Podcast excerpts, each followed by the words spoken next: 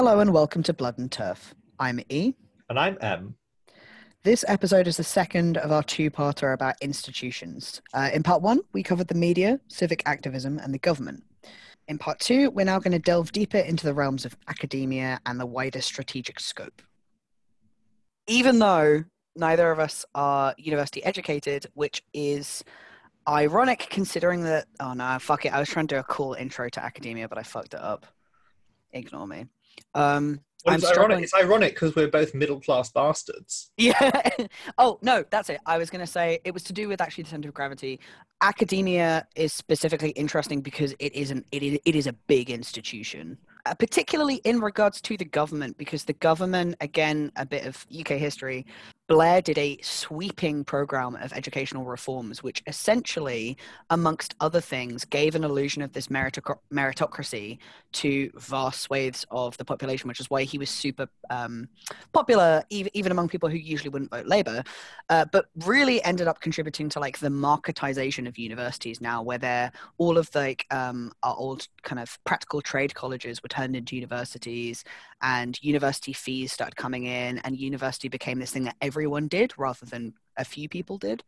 Universities now are experiencing this kind of like weird crisis uh, where they used to be centers of hallowed elites and that is slightly changing in in various ways and so this this kind of like weird class of academics have invariably a lot of them turned out to be turfs because a lot of people at universities in in in, in elite positions can be reactionary because again they're they're an institution there are several including obviously everyone knows Germaine Greer famously like Janice Raymond, who wrote The Transsexual Empire, and people like Sheila Jeffreys and Selina Todd and Silvia Federici, who is a, a Marxist uh, feminist academic, and Kathleen Stock, who most people know just as being a turf now.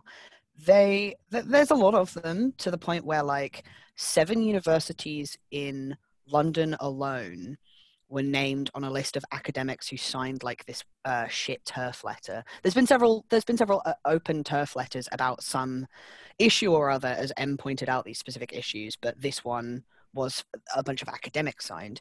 Seven universities alone in that were from London, and the majority of those were from UCL, which is a classically extremely elite, exter- extremely like prestigious university, and also quite famously has a lot of reactionary elements within it, such as like um, there's some UCL academics who are like uh, eugenics apologists uh, and things like that. Yeah, and, and and KCL was obviously on the list, and KCL is famously has a war studies department. Or you've got all of these people who may or may not have prestige, kind of using transphobia as a way to retain that in, in, in some form because if you've we've spoken about this before in previous episodes but it's this kind of liberal thing of thinking that you're right and being challenged by the horrible trans people.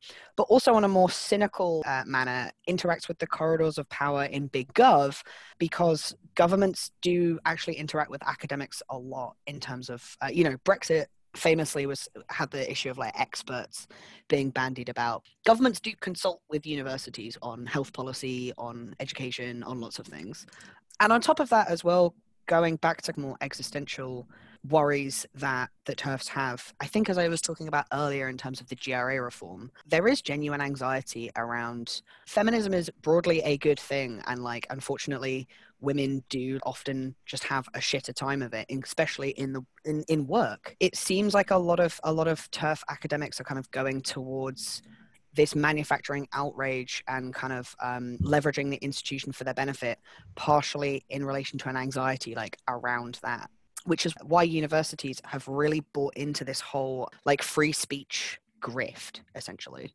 It's notable that like the class divide in British universities has gone through some really weird transitions over the last few decades. Back in like the 1950s, like having access to to a university was an, a relatively upper class thing. And as we progressed through the 20th century, it became more and more accessible to like the middle and working classes. And like the crescendo of that is the change in university fees because you know the, the the ruling class basically realized that there were so many people getting funneled through the the, the like the the university system because of the way that the British economy had changed that it meant that it was the ultimate way to do wealth redistribution uh, except like trickle up. It was trickle up economics. Like that was the reason for tuition fees. So you do you do have this situation where there's no longer there's no longer like a trade school academy divide because trade schools are no longer a significant component of British educational infrastructure in a way that they used to be they're kind of coming back. Like there's a lot of rhetoric in British politics about, and it's kind of connected to like British, like British jobs to British workers type stuff. They do occasionally try to push up trade schools and push up higher end manual skills and that kind of stuff. But nevertheless, the number of people across classes who have a university degree of some sort has, broadly speaking, over the last kind of half century, changed dramatically, and that has led to changes in the academic environment, and that has led to changes in academic culture. Because this has also coincided with all of the weird political and social movements of the 20th and 21st centuries.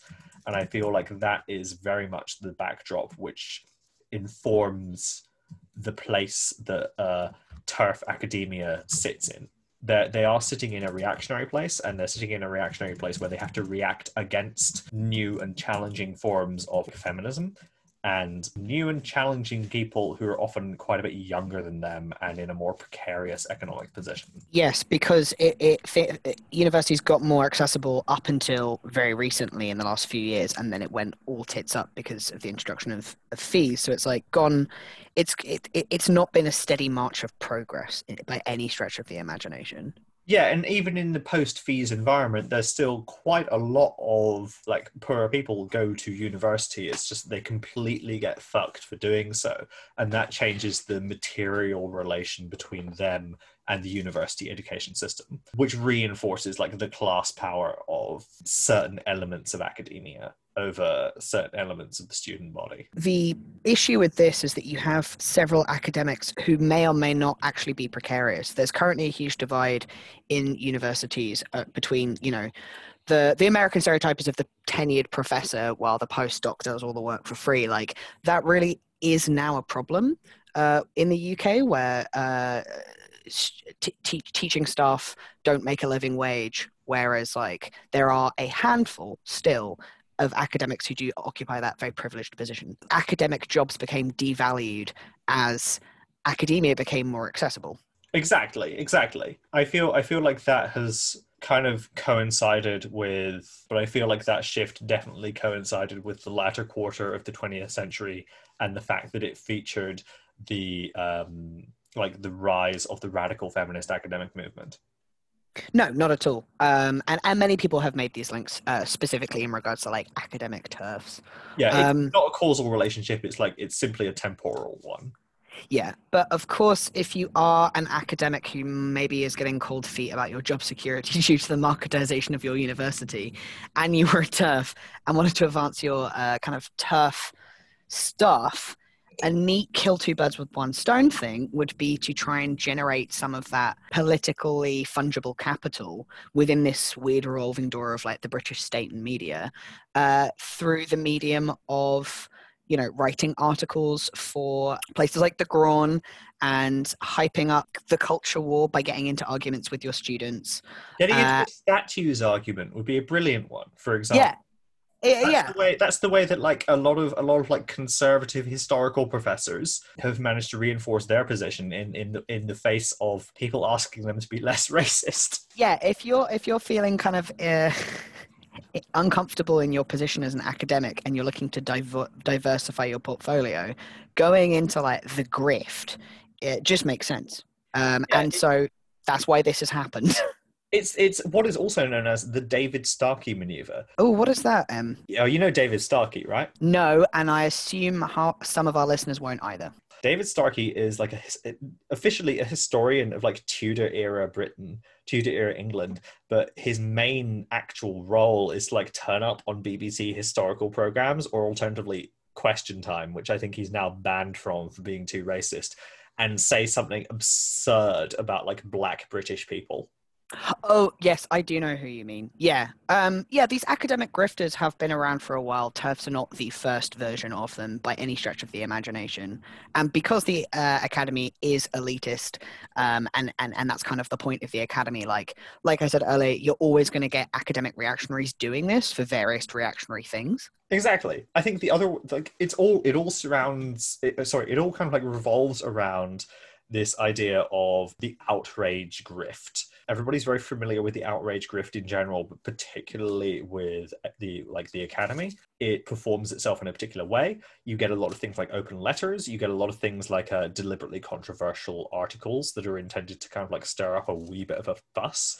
there's a lot of kind of like clout chasing and dog whistles. Oh yeah, there's there's there's there's lots of dog whistles, and this is how a lot of the TERF academics started early on, and a lot of them had this similar. We we also discussed this in the in the Rowling app um, about having this moment where suddenly you say something wrong and you get cancelled, and then that that triggers like a a massive up up uh, up speed in the radicalization spiral.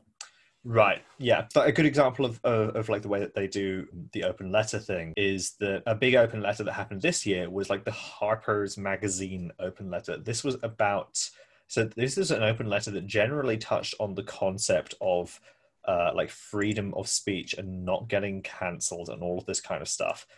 Um, but it kind of it emerged that a lot of signatories of this of this letter that had circulated via via Harper's Magazine were well-known transphobic members of the academic community. This kicked off sort of like a war of words in the opinion columns. Like there were there were open letters written about the open letter. And, and that kind of thing. And this method of doing things means that you kind of like keep this outrage mill turning and if you can keep the outrage mill turning then you can kind of like keep the clout and the real money rolling it the, the, i should stress that the harper's magazine open letter textually was relatively banal. It wasn't like talking in and of itself about gender stuff in any way. It was more about like the fact that there were some very very prominent clusters of signatures that made people suddenly twig oh this is dog whistle politics when you when you look at the general academic sphere and how this stuff relates itself to the academic sphere whether it's stuff like the open letters or whether it's stuff like occupying a role in faculty or just generally fighting it out over, over like in the war of definitions there's, there's this kind of like battle over correct academic ideas. It is functionally the political correctness battle. For all that reactionaries are, uh, complain about political correctness gone mad all they are trying to do is contest the idea of what is politically correct. This is where you get these kind of like weird crossovers with bullshit in Oxbridge universities over whether or not like Cecil Rhodes' statue should be pulled down. You get like free speech on campus arguments, like very similar to like Ben Shapiro type bullshit. And the, the idea is that if you can turn a university into as contentious a battleground as possible, regardless of whether you win specific areas of contention, it is beneficial on a wider level to a reactionary political movement. Uh, I was just going to mention like Kathleen Stock um, specifically because there's the example of her seeing a protest that was completely unconnected to her and then deciding to talk about how she was being harassed by the SJWs. Yes, yes, of course. The infamous the infamous flags incident. Very similar to when like Northern Ireland uh, hardline unionists start complaining about seeing Irish flags. I found that quite funny. Yeah, Kathleen Stock's orange order moment was when she yeah, she saw some trans flags in her um, department, which is, I think, Sussex's English department, um, connected to Donald Trump, thought they were about her, immediately did the whole being silence free speech thing, which I think was a perfect example of like this kind of like, it's the fact that it's the grift zone, but also this actual genuine core of like neoconservatism, Ben Shapiro style logic. I mean, Ben, ben Shapiro is this kind of classical example of, well, not classical, but classic example of someone who just is a past master at turning outrage into grift. He's a deliberately slimy bastard who just does kind of like playground bully, riling up the masses in order to make a quick buck type stuff. Which um, the US is very good at and has very many people who do so, like Alex Jones, etc., and Gun Girl, but really is something that is not done well in Britain aside from people like Tommy Robinson and TERFs and in the academic context is done in a very very different way because the language of the academic context and the language of like the populist youtube talk show guy totally different worlds. Anyway, so I think when you look at academic stuff and universities, there there's like a couple of things that you need to realize about how transphobic stuff is in like relates itself to the universities uh, on a strategic level. So the outrage bullshit, like the battle over correct ideas, the political correctness stuff, it has it has two roles. One is is normal kind of like territorialism. So so it help if you can have these arguments, if you can precipitate these fights, then it, assuming that you do win some, then it helps you to have campuses that are less kind of like infested by these fucking gender ideology LGBT types, and that is good because obviously, uh, if one wants to like enforce a reactionary ideology, you can't have the Grendels, the gender people, in your university faculty because they'll start producing ideas, and ideas are bad. Point two, now that we've moved on from ideas being bad, universities having arguments is good. Ideas bad, arguments good. So, regardless of the actual outcome of the argument and the actual outcome in terms of like people's presence within specific faculties and like the ideological composition of particular areas of academic society, having the argument itself helps the general cause because the argument kind of like behaves like a dynamo. It's an amazing energy and produce generating system. There is an argument to be made that the main benefit in these huge pissing matches isn't to win the specific battles, although victories are good and they are desired. It's also these second order effects. It's kind of like how the space program was very, very worthwhile on its own on its own merits, but specifically landing someone on the moon didn't make any money. On the other hand, because of all the huge amounts of money that were plowed into the space program, you got loads of technological advances out of it. You know, like, you know, the space pen. That's nice. Nice to have space pens. And they treat it in a similar way. It's it's good to have these second order effects coming out of these big horrible bullshit arguments. Um, because if you have these second order effects, then you can just the, the way the form that these second order effects will take is that it will just be like horrible like reactionary spin-offs into all sorts of other areas of culture. Whether it's like youtube live stream grifters like we've talked about with like Posie Parker or tommy robinson type wankers or if it's a huge bbc fuss over some bullshit or if it's like an actual government policy or something. It's the general purpose of the, the, the huge academic conceptual argument within the within the transphobic reactionary culture war stuff is to create a fuss and from the fuss you raise you raise legions. But the british proverb from the fuss you raise legions. Hey i just came up with that on the fly. I'm i think that's good. I think that's a i think that's a damning think, indictment of uh, the moral character of the british generally of, of just um, of the Brits. Of the Brits, raise fuss, do crimes. Not only do we want the Brits out of Northern Ireland, we want the Brits out of Brit. I yeah, I think I'm and I'm anti-Brit. I'm anti-Brit action. Fucking hell. Okay. Um, there is one last thing that's notable about this, and that's there's a there's a kind of deterrent factor which you touched on earlier. If you kick off as an academic turf and you kind of make a name for yourself as as someone who will make loads of transphobic bullshit, it means that you can you kind of generate for yourself uh, a lot of fallback positions. You generate for yourself a lot of kind of like political security because there's a lot of transphobic people. There's a lot of people who have bought into this culture war bullshit about like freedom of speech being impinged upon by the gays. And if you can if you can get into that little you can get into that little kind of like furrow, then that means that if you do something particularly stupid, it'll be a little bit harder to fire you because you suddenly have political clout. So in that sense, there is a self-reinforcing a uh, component to this mechanism. It's like having a kind of shit trade union. It's a, yeah, right. trade union for doing right wing crimes. Yeah, it's a dra- it's like a racism. It's the racism factory trade union. I mean, this is people. People in general, uh, political analysis talk about this about about how disparate people will act in specific ways, and it's it's it's because it's their class interest, and and with specifically the academy, like it does come down to this really. Grim stuff. Ah, oh, boy. So what does this what does this mean? What does this mean for the turf, the big turf strat that we have been trying to tease out of? just staring at all the places they've managed to worm their way into and figuring out why and how. So my my my pitch, which you very helpfully uh, read the show notes and realized that it's time to lead into.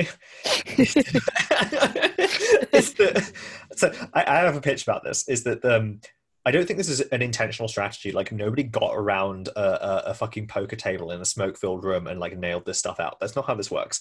This stuff was generated by a selective process across this entire movement hive mind where they kind of they kind of did the throwing the spaghetti at the wall thing that we discussed earlier.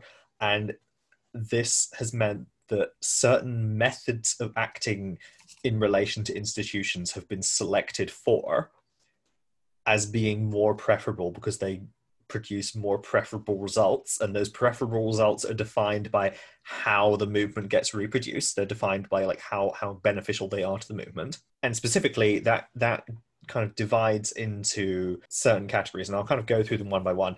One of them is like this in- external pressure movement. You see this um, uh, external pressure method, and you see this quite a lot with uh, the government and with media, uh, which is like info bombing, uh, like getting loads of people to like dump information on people, just like flooding the airwaves, white noise essentially. Uh, lots and lots of trolling um, this is an aggressive tactic that you like apply to people who are who are hostile to your opinion. You you you would apply it at the same time as info bombing. So that's a way of controlling uh, like information narratives. And then you do kind of like love bombing against like specific uh, specific targets. There's a lot of bombing going on. I realize this is a lot of kind of like masculine psychology going on here. Um, it's it's. I apologize. It's, what can I say? It's also worth noting that um, the troll bombing technique works extremely well on people like, for example, Owen Jones, who constantly runs afoul of turfs um, because he's a gay man. Um, but but this technique was pioneered by turfs using it against trans people. Uh, like trans people talk about how if turfs figure out you exist on the internet, they just absolutely flood your social media. Occasionally, if they if they care about you enough, they'll try and dox you to your employer, and they will do this on a complete hair trigger. It has nothing to do with who you are, apart from you know being trans. But this is something that they do also do to people who aren't trans in a specific way. Right, this it's extremely effective. yeah, this is one of the reasons why why Glinner, uh, Graham Linehan, was was so was so useful to transphobia because he was absurdly like clout heavy and he could just demolish random individuals, like just random fuckers on Twitter. He could completely ruin their lives essentially with a flick of the wrist. So, info bombing, love bombing, troll bombing these these things all kind of like interact. The love bombing is directed at particular individuals. You know, like let's say let's say Liz Truss had a few more conversations with the Heritage Foundation, and the Heritage Foundation put her on to say um, some kind of organization that was similar, but perhaps not the same group as uh, Women's Place. And then like Liz Truss is starting to have some more some more information and is really getting buttered up by these people and getting lots and lots of like political affection. That's the way that would get deployed. Uh, this is the closest that like this kind of like combination of techniques is the closest that the transphobic movement other than just randomly attacking people in the street which does occasionally happen. This is the closest they get to direct political violence. And it's usually to compel political like political figures public figures institutions and it's in order to compel them in a way that either butters them up or threatens to damage their livelihood. So from then we kind of move on to generalized attacks on institutions. So the attacks on the institutions are always directed at the relationship between the thing that they're attacking, whether it like uh, so the, the, there'll be a there'll be a specific subject of the attack. It'll be like a, a, a think piece or or an individual, say a columnist or an objectionable person, say like a transgender academic. It'll be the relation. So the thing they'll attack is the relationship between them and the wider institution they are a part of or connected to.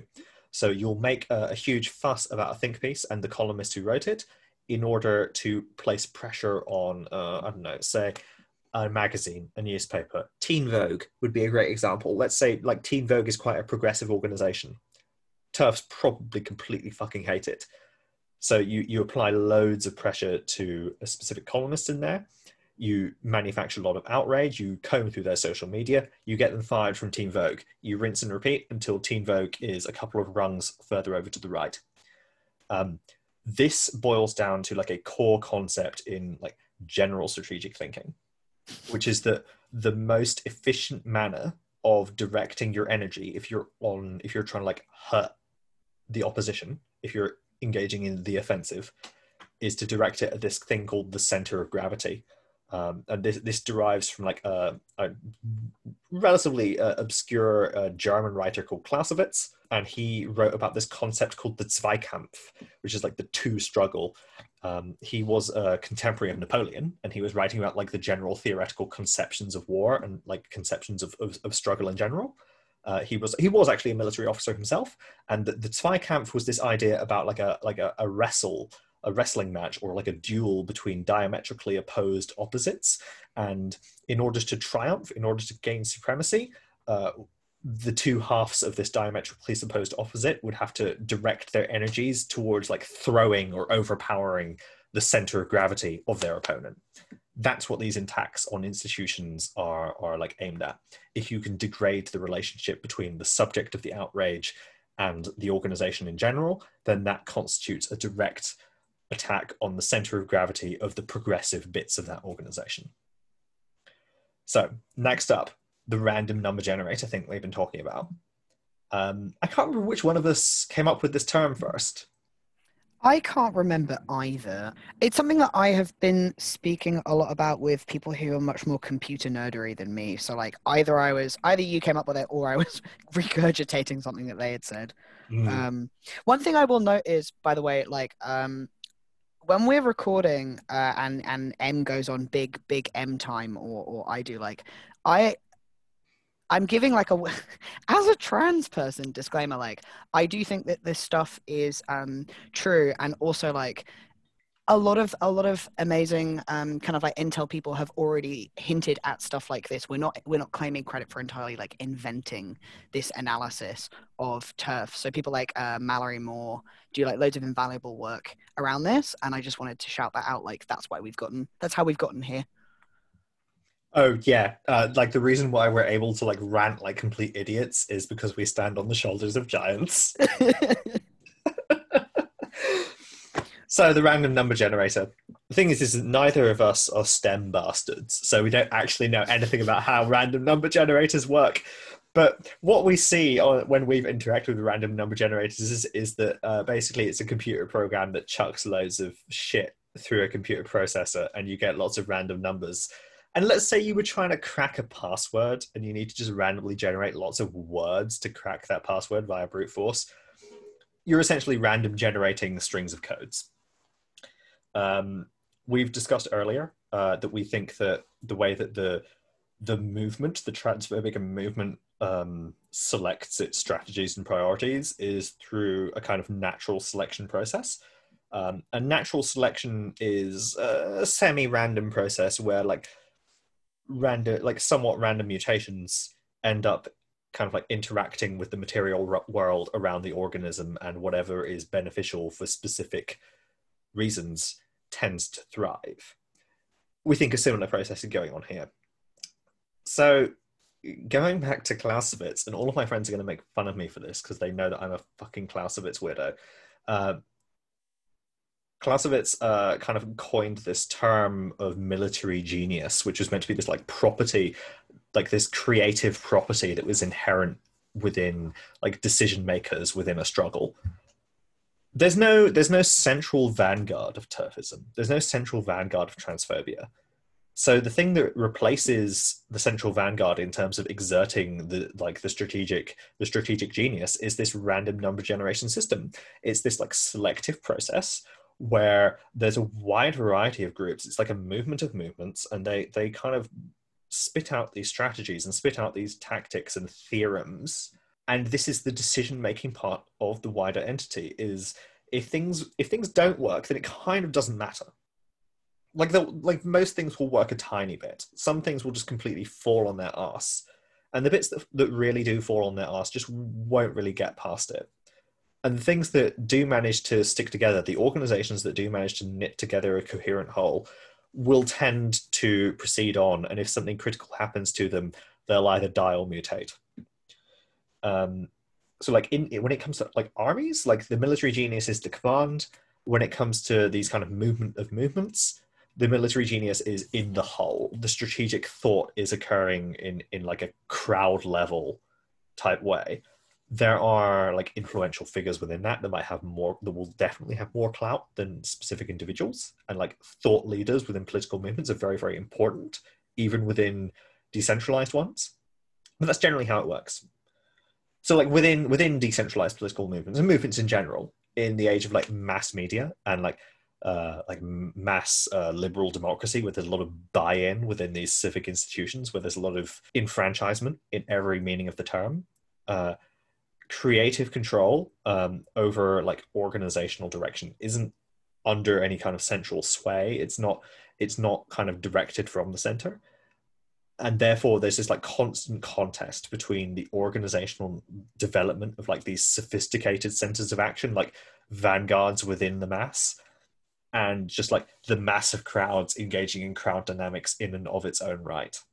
So there's kind of like this there's this relationship between organization and spontaneity like a lot of leftist writers have written about this and i feel like the way that the transphobic movement behaves as a whole is very emblematic of this because you get these like diehard activists and diehard activist groups but also you just get kind of get this like generalized blob of people and within that generalized blob of people you get kind of like emergent uh, specialists you get like emergent roles for particular people. Uh, you get like clout chasers who exist within this ecosystem, like, you know, like people like Posie Parker or whatever. You get like specialized organizations. So like Women's Place uh, is a specialized organization. Uh, the Women's Equality Party is a specialized organization.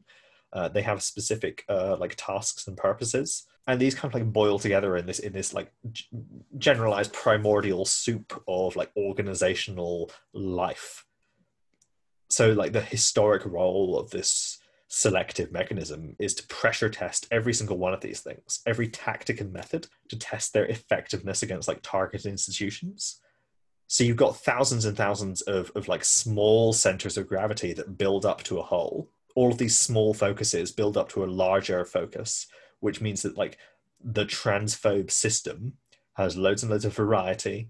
It can take a huge range of actions against its against its opponents, which is trans people, um, and that means that it can direct all of these like small actions on a crowd level against like a general political center of gravity, and that is like the ultimate goal of it is basically intentionally or not reinforcing like patriarchal ideologies of gender and power and patriarchal control over like the body of the worker within the capitalist system, like the body of trans people, physical and collective.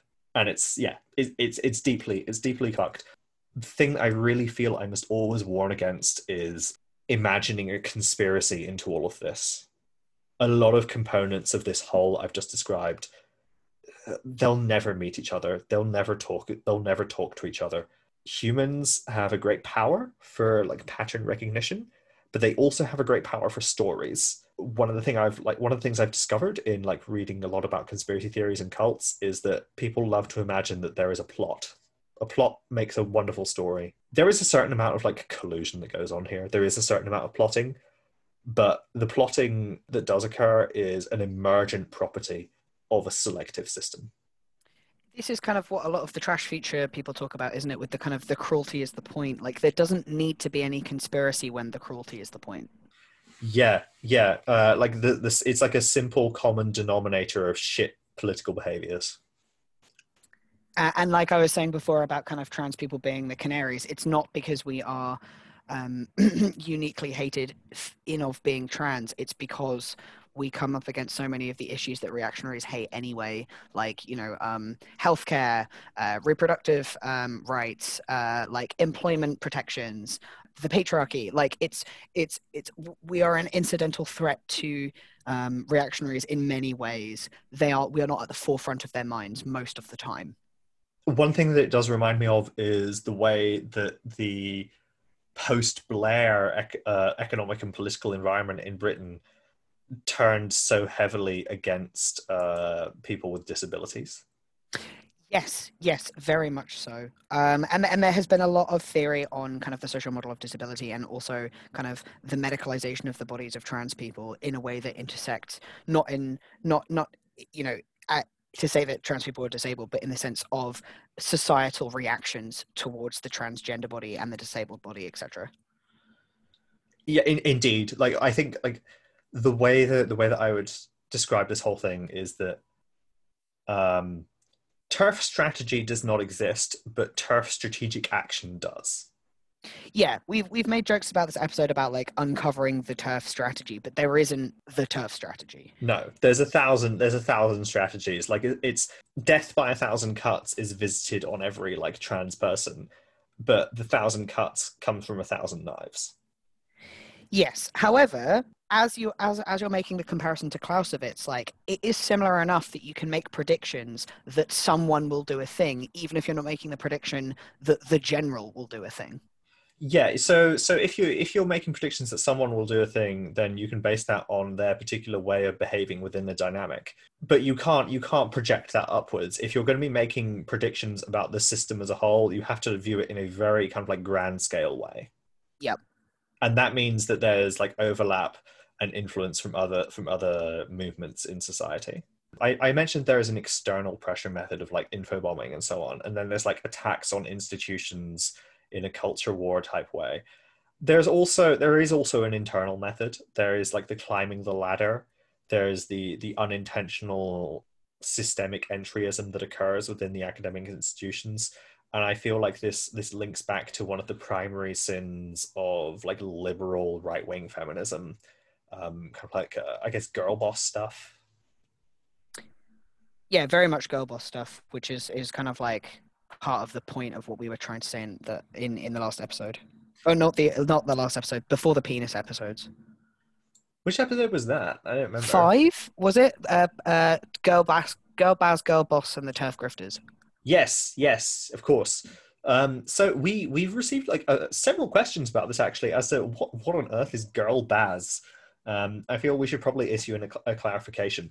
The the phrase baz is something we've like cribbed from Trash Future, which is like a popular leftist British British podcast, and baz refers to like an archetype of British culture, which is like uh, uh, I guess like a lower middle class uh, small business owner type guy who like drives a drives like a white van is like quite right wing is depicted in the media as being working class salt of the earth but is actually more just like a bit of a wanker who has like a modicum of privilege but not a huge amount.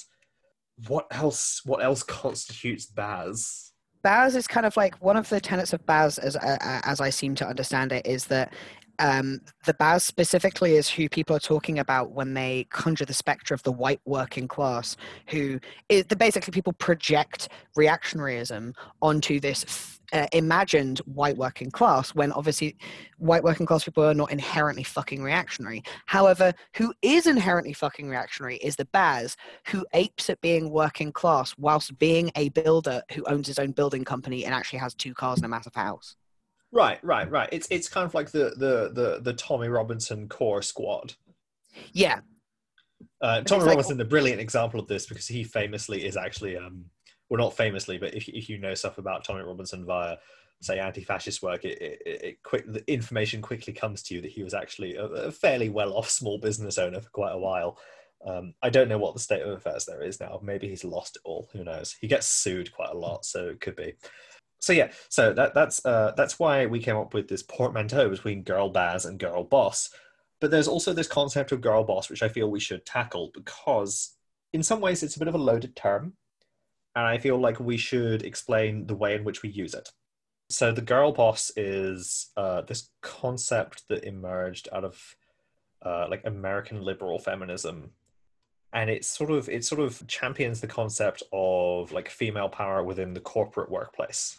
It's like the Eric Andre sketch where he asks, I think it's the Spice Girls, whether they thought that Margaret Thatcher util- utilized girl power to do war crimes. Except like uh, you know to be fair to, to be fair not quite as severe um, girl boss stuff is more like uh, i think like the general concept is that the, given that like uh, for a good component of white cis women within the west a good chunk of the glass ceiling has been smashed and it's not universal but a good chunk of it has um, that means that there is like increasing um, access to like the corporate levels of management and this means that there's a, a sort of like cultural and, and societal power that doesn't come via capital P political means. It comes via like corporate means. It comes like via the business world that is now available to working women. And that that means there's certain kind of like levers of power that those people could pull on, and this is therefore like a direct, a direct like benefit to feminism in an extremely important way, and it's inherently progressive it's um yeah the, it's it's like the the the the C, uh, the um one of the board members of Facebook wrote Sheryl Sandberg wrote a book which was like a classic girl when people criticize this liberal feminist tendency this corporatist tendency they they they they, they point at the book which is called lean in.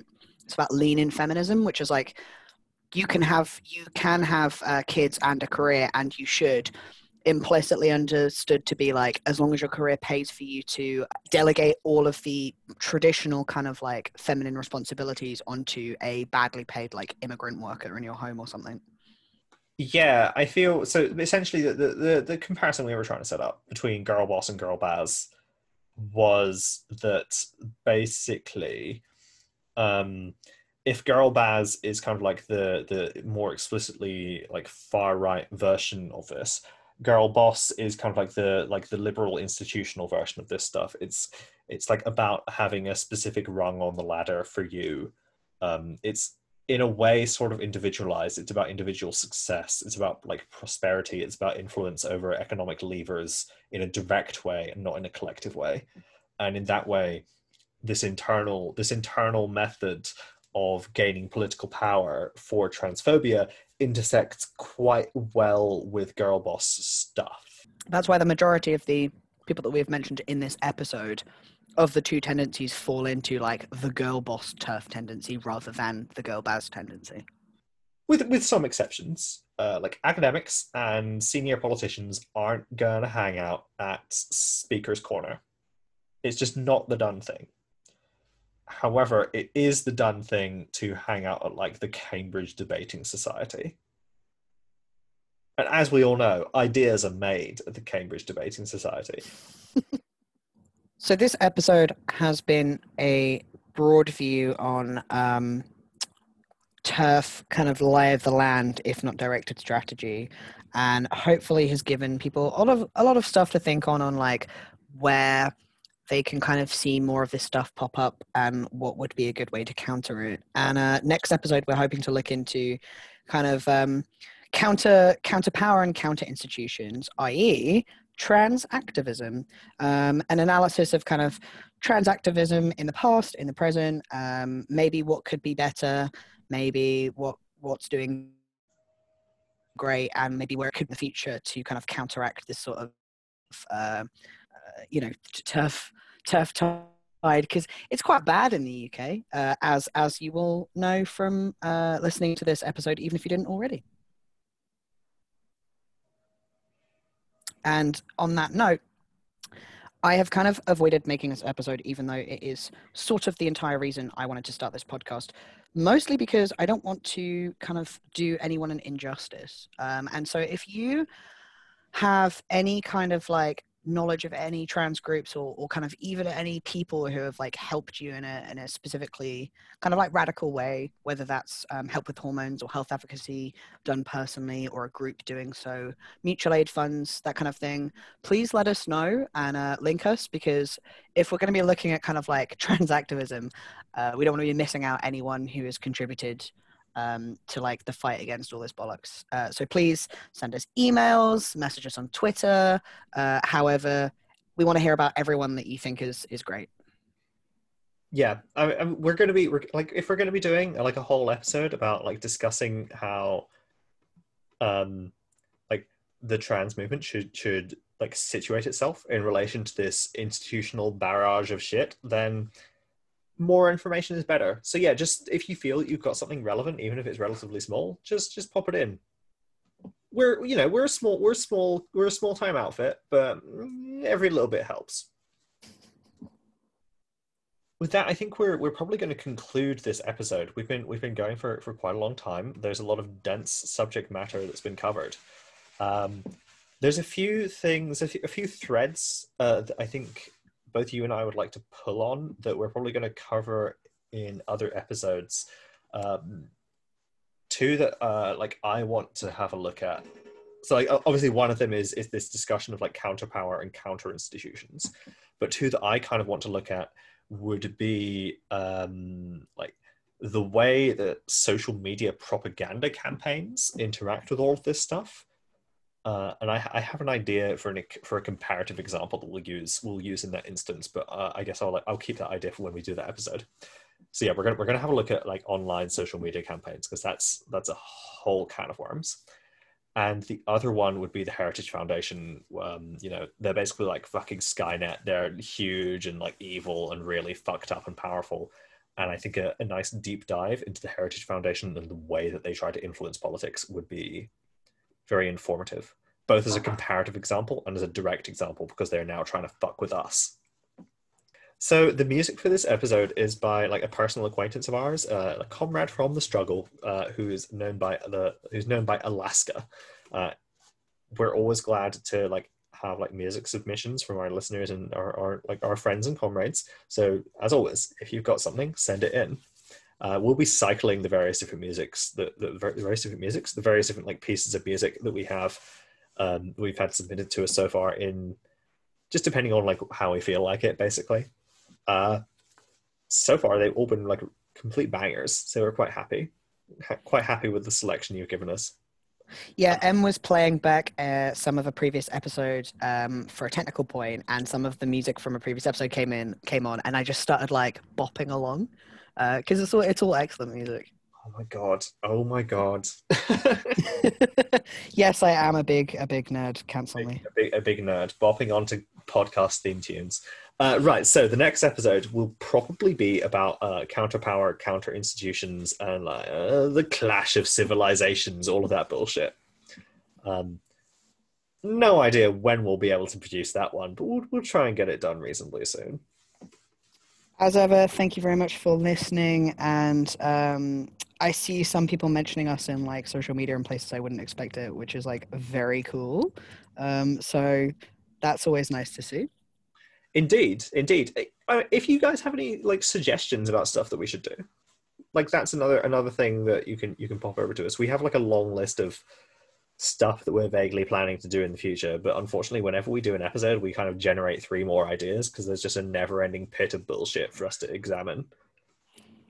Yeah, so if you want to make our, our kind of our lives even harder, feel free to send us as many suggestions as you want. I mean, it, it wouldn't really. We would actually very much appreciate that.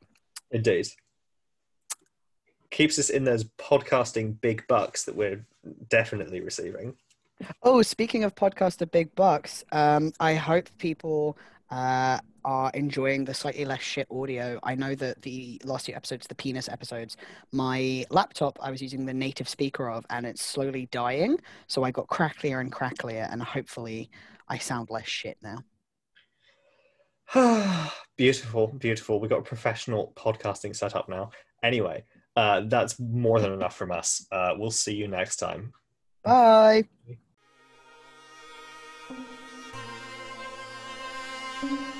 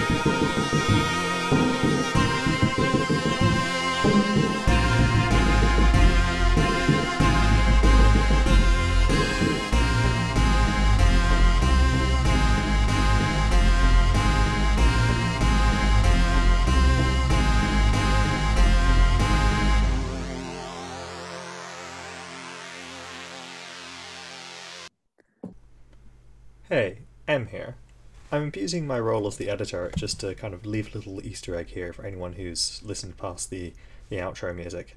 I thought I'd put in a little quote from Clausewitz because he's one of my favourite theory authors, and uh, because um, know, when I was flicking through the book uh, after recording the episode, I found a quote that I thought might be informative and hopefully a little bit uplifting for some of the people who are on the receiving end of the kinds of things that we talk about. I've, I've abridged it a little bit. It's from um, the third chapter of the first book of his main work, which is called Vom Krieg. The struggle is the realm of physical exertion and suffering. These will destroy us unless we can make ourselves indifferent to them, and for this, birth or training must provide us with a certain strength of body and soul. If we do possess these qualities, then even if we have nothing but common sense to guide them, we shall be well equipped for struggle. If the mind is to emerge unscathed from this relentless struggle with the unforeseen, two qualities are indispensable. First, an intellect that, even in the darkest hour, retains some glimmerings of the inner light which leads to truth. And second, the courage to follow this faint light, wherever it may lead. The first of these qualities is described by the French term coup d'oeil. The second is determination. Determination, in a single instance, is an expression of courage. If it becomes characteristic, a mental habit, but here we are referring not to physical courage, but to the courage to accept responsibility, courage in the face of a moral danger. This has often been called courage d'esprit, for it is created by the intellect. That, however, does not make it an act of the intellect, it is an act of temperament. Intelligence alone is not courage. We often see that the most intelligent people are irresolute. Since in the rush of events a man is governed by feelings rather than by thought, the intellect needs to arouse the quality of courage, which then supports and sustains it in action. Looked at in this way, the role of determination is to limit the agonies of doubt and the perils of hesitation when the motives for action are inadequate.